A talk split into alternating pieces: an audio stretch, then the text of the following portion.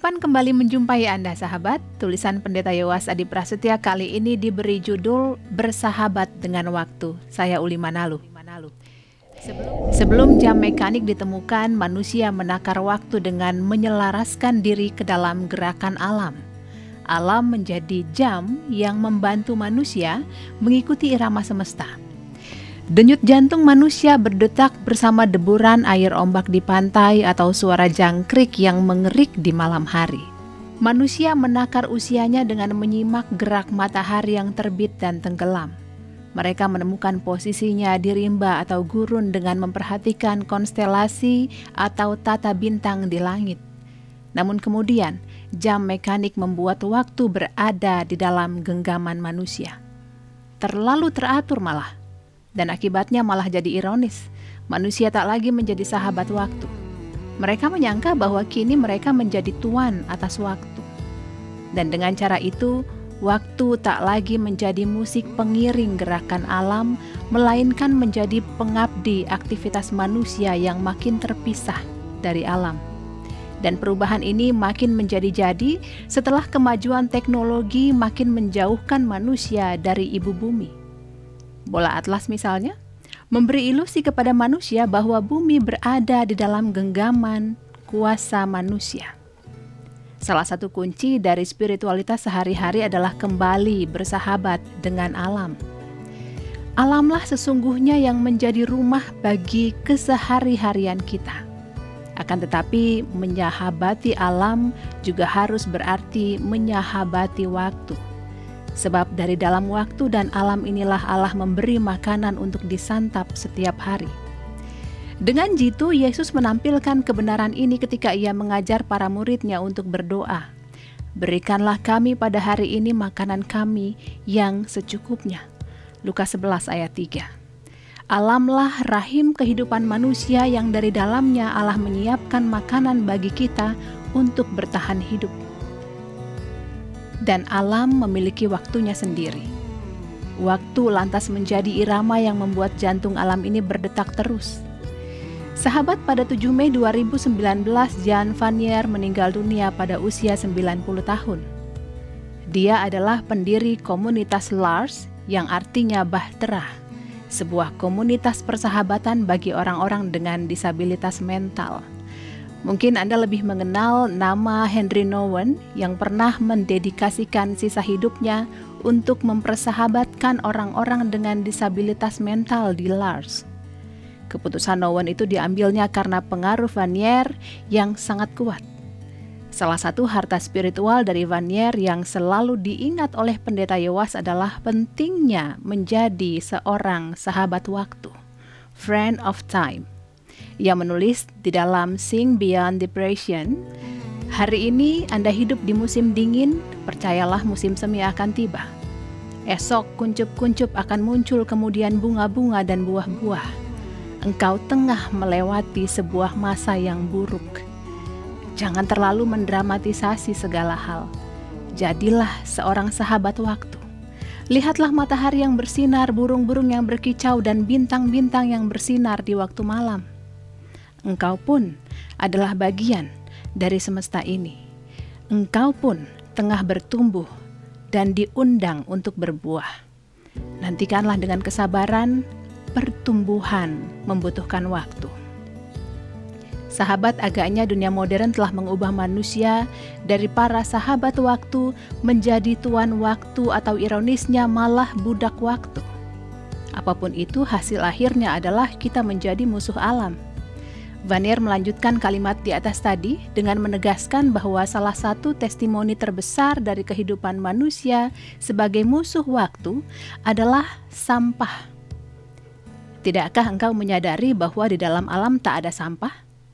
Hanyalah kita manusia yang menghasilkan dan menolak hal-hal tanpa memakai atau mendaur ulangnya. Hal ini tidak terjadi di dalam alam. Daun-daun membusuk lalu menjadi kompos yang dipakai untuk mempertahankan kehidupan baru yang akan muncul. Bahkan kematian itu sendiri memberikan kehidupan. Kita adalah bagian dari dunia alamiah tanpa sampah. Hanya lingkaran kehidupan dan di mana kematian secara terus-menerus diubah menjadi kehidupan. Dengan produksi sampah yang melimpah, kita menghentikan siklus kehidupan dan kematian yang alam sediakan. Hal demikian mempercepat kematian alam sekaligus mencegah munculnya kehidupan dari kematian tersebut. Sahabat, sampah-sampah plastik yang membombardir tanah dan laut kita misalnya menjadi racun-racun yang memastikan hal tersebut. Bagaimana kesediaan menjadi sahabat waktu? sebagaimana diusulkan oleh Vanier ini hadir secara konkret dalam relasi antar personal kita?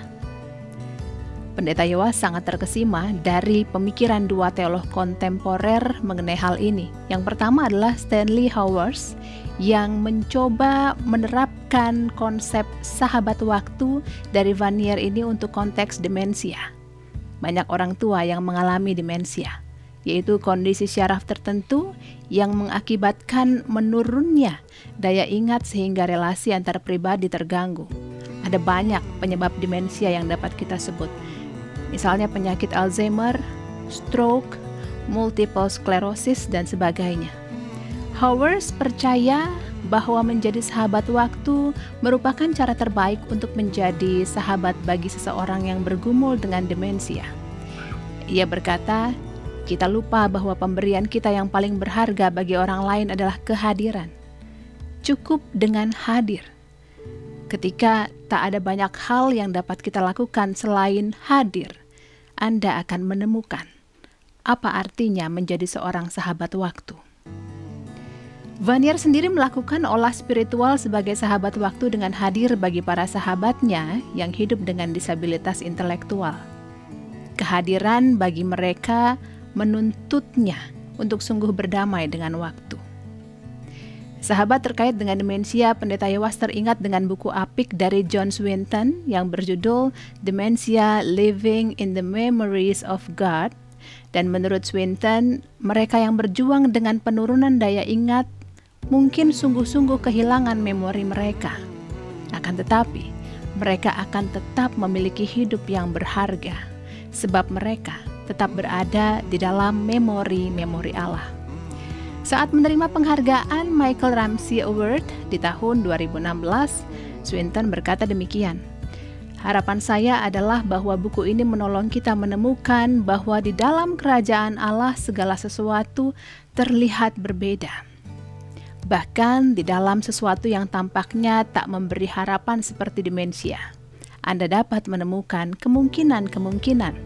Sebab Allah adalah satu Allah yang tak pernah melupakan kita, yang berkata, Aku akan selalu ada bersamamu, aku akan selalu ada bagimu di dalam segala sesuatu dan di setiap saat.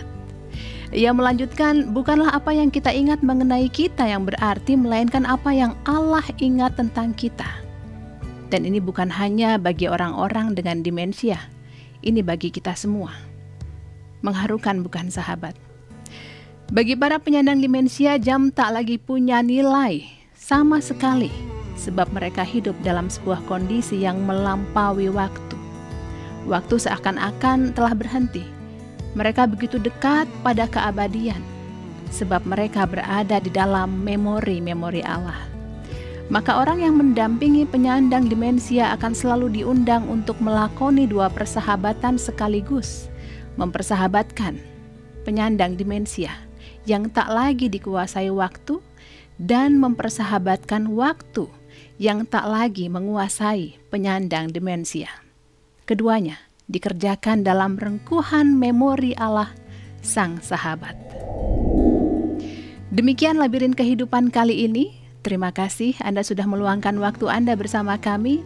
Bagi Anda yang membutuhkan naskah lengkap Labirin Kehidupan silakan menghubungi BPK Gunung Mulia. Terima kasih dan sampai jumpa.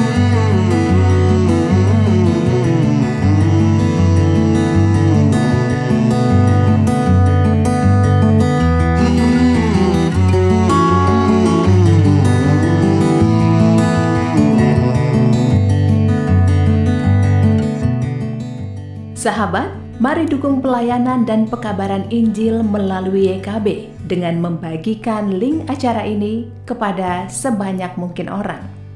Dukungan juga dapat saudara lakukan dengan mentransfer dukungan finansial ke rekening BCA ke nomor 450 305 2990 450 305 2990 atas nama Yayasan Komunikasi Bersama. Ooh.